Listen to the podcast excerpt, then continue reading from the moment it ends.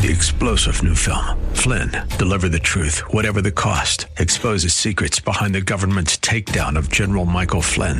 Flynn knew what the intel world had been up to. He ordered the first audit of the use of contractors. This set off alarm bells. He told the truth. He was the most dangerous person for Donald Trump to hire. They had to get rid of Flynn.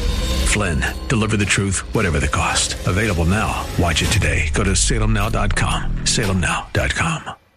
Freedom in Christ that shows itself in life is more concerned with ministering, serving, edifying, and building up people than it is with defending itself and exercising itself.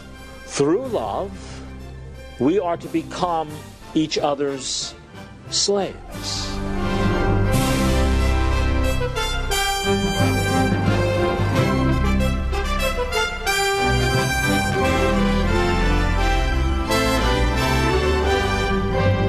Christ has set us free, and we are free indeed. But what does that freedom look like? And are there boundaries surrounding this freedom? These are questions we're answering this week and next, here on Abounding Grace with Pastor Gary Wagner. Hi there. Welcome to our program. Today we are back in Galatians chapter 5, looking at verses 13 through 15, as we focus in on this freedom that we have in Christ. But what does that freedom entail? Are we set free to do whatever we want, or have we been set free to a greater purpose, a greater design? Here's Pastor Gary with today's broadcast of Abounding Grace. As Christians, we have never been more at liberty than we are now in Christ. But as we have seen over the past two weeks and will continue to look at today, Christ has set boundaries on that freedom to protect us. Two weeks ago, we saw from verse 13 that Christian freedom is freedom to control the flesh, not freedom to indulge the flesh. We are now set free in Christ to control the flesh because as Christians, the Holy Spirit lives within us, enabling us to say no to the sin that once dominated us before God transformed our hearts and our lives. And if we are not able to control the flesh, then we cannot consider ourselves to be Christians. Because Paul said in Philippians 4:13, I can do all things through Christ who strengthens me. So the first boundary on our freedom in Christ is that he has given us the freedom to control our fleshly indulgences. The second boundary Christ has placed on us to protect us, we saw last week in verses 13 through 15, which say, But through love serve one another, for the whole law is fulfilled in one word in the statement, You shall love your neighbor as yourself. But if you bite and consume one another, take care that you are not consumed by one another. So, Christian freedom is freedom to love and serve our neighbors, not freedom to exploit and abuse our neighbors and use them for our benefit. And the only people who are truly free to love are those for whom God has brought about the new birth within. Taking out the old heart and putting in a new one that's filled with the Holy Spirit and has the law of God written on it, and who have the desire and the ability to love God and other people with the totality of their hearts. Now, faith manifests itself, shows itself in the giving of ourselves for the welfare of other people. True Christians are loving people. R.C. Sproul said this in an article called Perpetual Gratitude. He said Ephesians 5:21 also explains that our submission to one another is evidence of the spirit-filled life. This mutual submission is not inconsistent with role distinctions within the body of Christ. After all, Paul in Ephesians 5:22 through 6:9 explains that certain individuals have positions of authority that are not shared by everyone in the church. The apostles' view of submission here is the submission of loving service. All of us, no matter our responsibilities, are to put others first and seek to meet their needs before our own. John Calvin comments God has bound us so strong to each other that no man ought to endeavor to avoid subjection. And where love reigns, mutual services will be rendered. I do not accept even kings and governors whose very authority is held from the service of the community. It is highly proper that all should be exhorted to be subject to each other in their turn. Servanthood, servanthood is the path to greatness, not the position we hold or the degree of authority that we have been given. Matthew 23 11. Even those who are in authority over people, including husbands, executives, and parents, must submit those to those under them in spirit of service. True leaders are always putting the needs of others before their own and Christian leaders who do not do so must repent of their sin and serve others well. End quote. No matter who you are, no matter what your pos- what position you hold, Christ calls on us to loving service of others. This love for neighbor serves other people. Notice in verse 13 for you are called to freedom, brethren, but only do not turn your freedom into an opportunity for the flesh, but through love serve one another. This love, agape love, is a godlike love. The one who does the loving gives himself in the service of other people with absolutely, absolutely no thought of the merit or the demerit of the person served, and with absolutely no thought of compensation. That is godlike love. God does not love people and do so on the basis that someone deserves it. Well, you know, this lady over here, she, she deserves to be loved, so I, I think I, I will love her. This guy doesn't deserve it, so I won't love him. I can get a lot of glory out of this other guy and, and he can benefit me, so I'll love him. That's not the way God loves. Do you know that whenever the Bible says God loves, he always gives? Much like, for God so loved the world that he gave his only begotten Son. In Romans, we read, But God demonstrated his love toward us that while we were sinners, God died for us. He gave himself for us. God gives of himself toward the benefit and the welfare of other people who do not deserve it and who cannot benefit him in any way. And God places this love in our hearts and He enables us to express it to other people. So if we are true Christians, we have a love that is able to serve other people without any concern of whether I can benefit. Maybe I could use them in the future. You know, if I if I love them now, maybe they will do something for me when I'm sick. No, it is to be done without any concern of whether they are worthy of my love or whether it will even be reciprocated.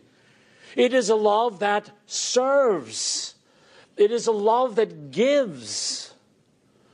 Freedom is more concerned with serving than with defending and displaying itself.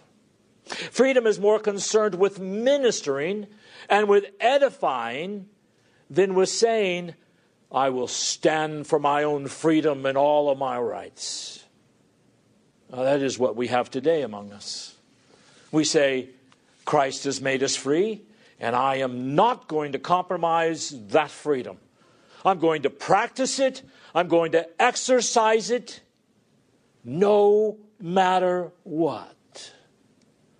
Beloved, this is an ungodly position. There is a difference between liberty and exercising that liberty. Christ sets us to glorifying God and enjoying Him and to enjoy life and serve Him, but we've got to be wise in the way we exercise it. If someone says, I'm free, I'm going to exercise that freedom no matter what, he shows that he is about to fall over the boundary because the Bible tells us that freedom is more concerned with ministering and edifying and serving other people than it is declaring itself. There are going to be times in which, though we are free in Christ to do things, but in order to minister to other people, we don't practice our Christian liberty at that point in an effort to witness for Christ because love is more concerned with serving than defending itself. Let me demonstrate that in a couple of passages. This is actually could be a whole sermon in itself, but I promise you I won't do that today. But in 1 Corinthians chapter 8 verses 9 through 13 we read, "But take care of this liberty of yours, lest this liberty of yours somehow becomes a stumbling block to the weak." For if someone sees you who have knowledge dining in the idol's temple, will not his conscience, if he is weak, be strengthened to eat things sacrificed to idols? For through your knowledge, he who is weak has ruined the brother for whose sake Christ died. And thus, by sinning against the brethren and wounding their conscience when it is weak, you sin against Christ. Therefore, if food causes my brother to stumble, I'll never eat another T bone steak as long as I live, that I might not cause my brother to stumble. No, of course, it doesn't say T bone steak there, it says meat in general, but I think it helps you get the idea. Romans 14, verses 15 through 21. For if because of food your brother is hurt, you are no longer walking according to love. In other words, love is a boundary of freedom. Do not destroy with your food him for whom Christ died. Therefore, do not let, let what is for you a good thing be spoken of as evil, for the kingdom of God is not eating or drinking, but righteousness and peace and joy in the Holy Spirit. For he who in this way serves Christ is acceptable to God and approved by men. So then, let us pursue the things which make for peace and the building up of one another. Do not tear down the work of God for the sake of food. All things are indeed clean, but they are evil for the man who eats and gives offense. It is good not to eat meat or drink wine or do anything by which your brother stumbles. And the word stumble actually here means sin. So here you see in two passages of Scripture that freedom in Christ that shows itself in life is more concerned with ministering, serving, edifying, and building up people than it is with defending itself and exercising itself. Through love, we are to become each other's slaves. The Bible says if you are going to be a leader of men, you must be a slave of men. You must put their interests and their concerns above your own turn yourself inside out. For the last shall be first, and the first shall be last. As one has said, we are not to be one master with a lot of slaves, but each one of us is to be one slave with a lot of masters when it comes to love. So that is the secondary boundary.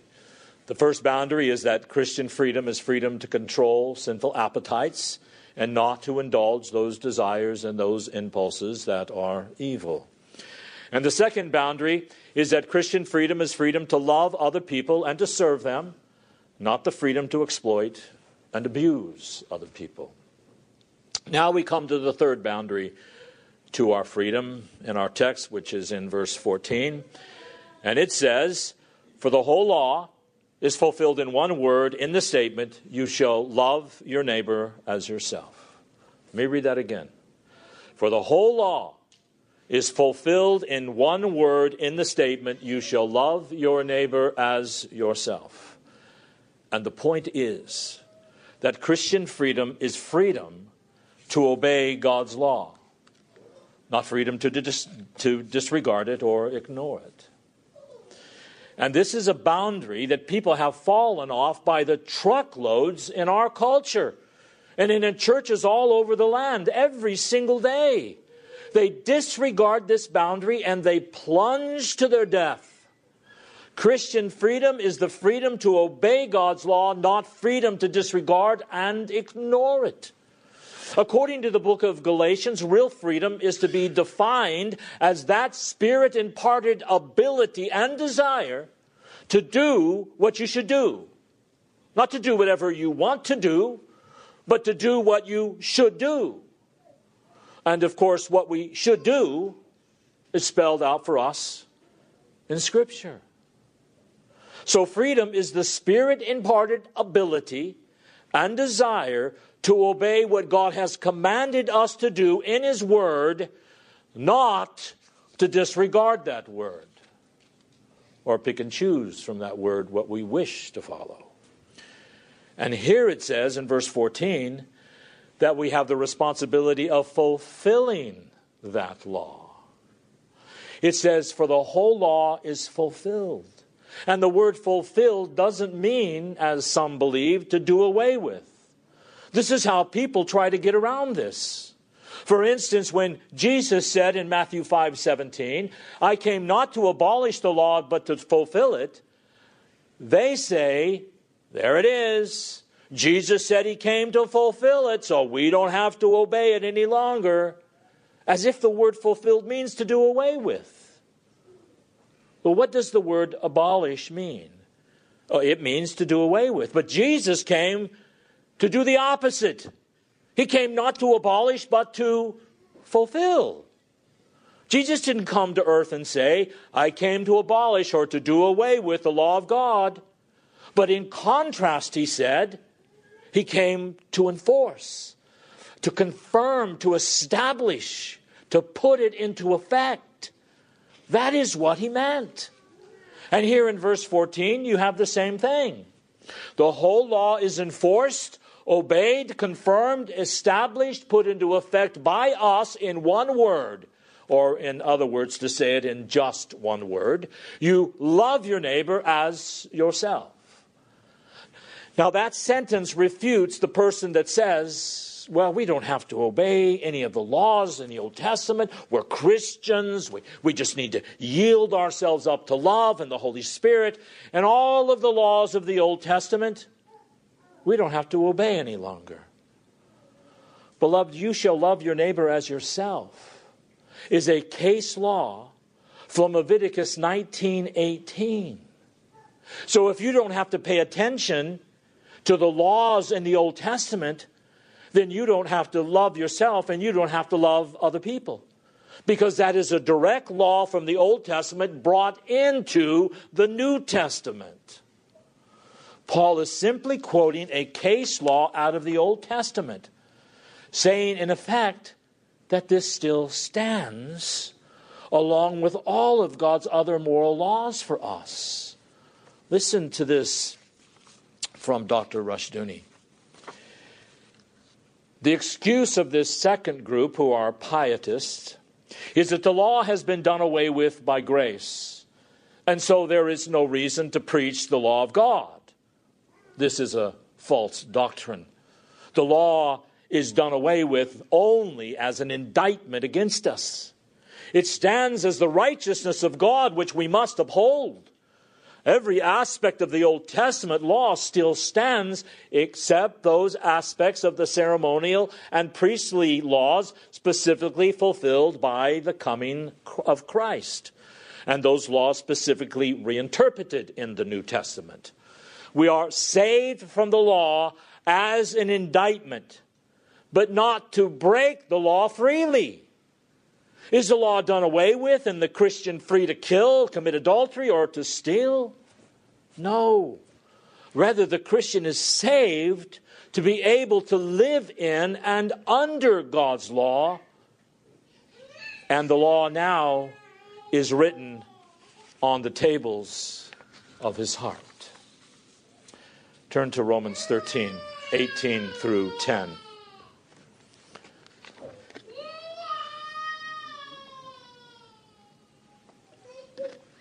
Romans 13, 8 through 10.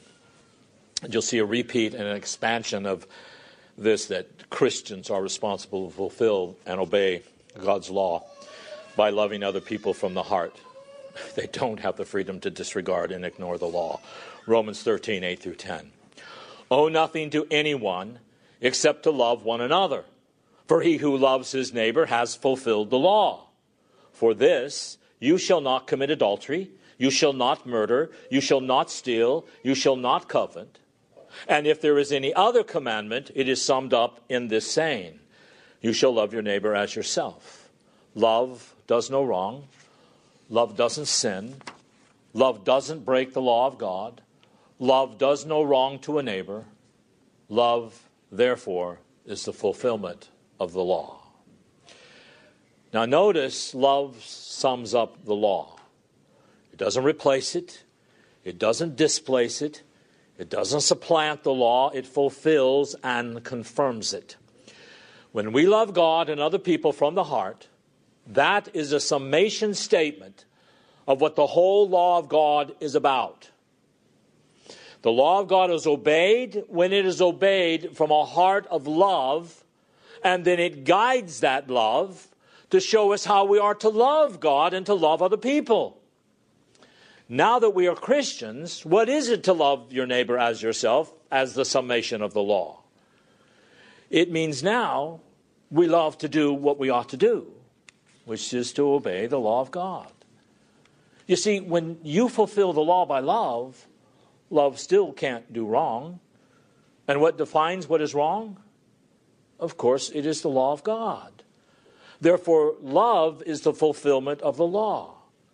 It's not going to break and disregard the law because now, as Christians, we love to do what we ought to do.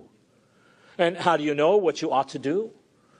Well, b- before you were a Christian, you hated to do what you are supposed to do. But now you're a Christian and you have a new heart. And you know because you love to do what you ought to do. So you search the scriptures from Genesis to Revelation, bearing in mind that the Ten Commandments and the commandment, love your neighbor as yourself, are from the Old Testament. And that's why we must include the Old Testament, searching all of Scripture to find out how we ought to live, because that is how we love to live. That is how we want to live as new creatures in Christ. And that is true of every Christian. Every real Christian loves to do what he should do. He doesn't always do it because he is still a sinner. But when he doesn't do what he ought to do, it breaks him. It makes him feel miserable and convicted, and he's not happy until he confesses his sins to God and gets back to where he ought to be. This is the definition of a Christian. And my friends, if it is not true of you, you are not a Christian. A Christian loves to do what he ought to do. He ought to go to church on Sunday, setting it aside as a day of rest and worship, and he loves to do it. He can't wait to do it.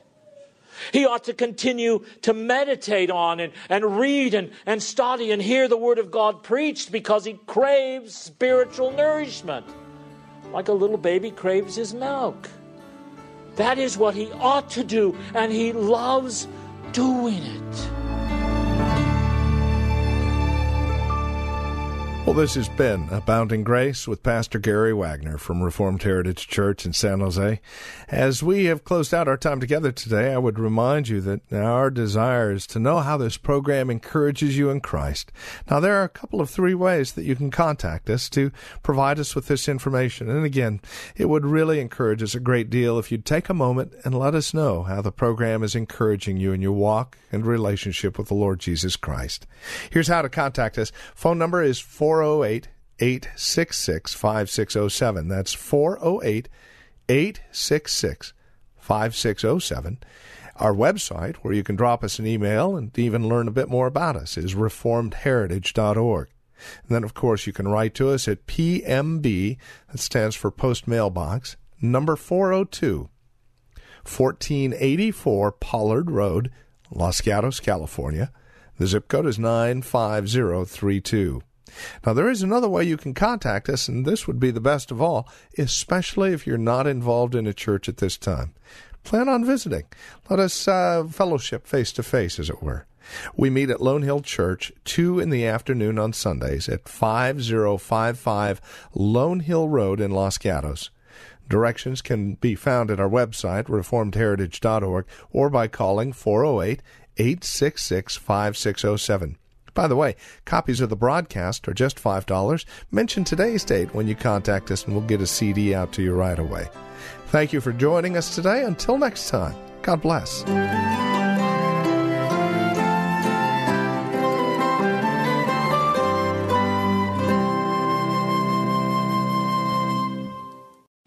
Three star general Michael J. Flynn, head of the Pentagon Intelligence Agency, knew all the government's dirty secrets. He was one of the most respected generals in the military. Flynn knew what the intel world had been up to, he understood its funding. He ordered the first audit of the use of contractors. This set off alarm bells.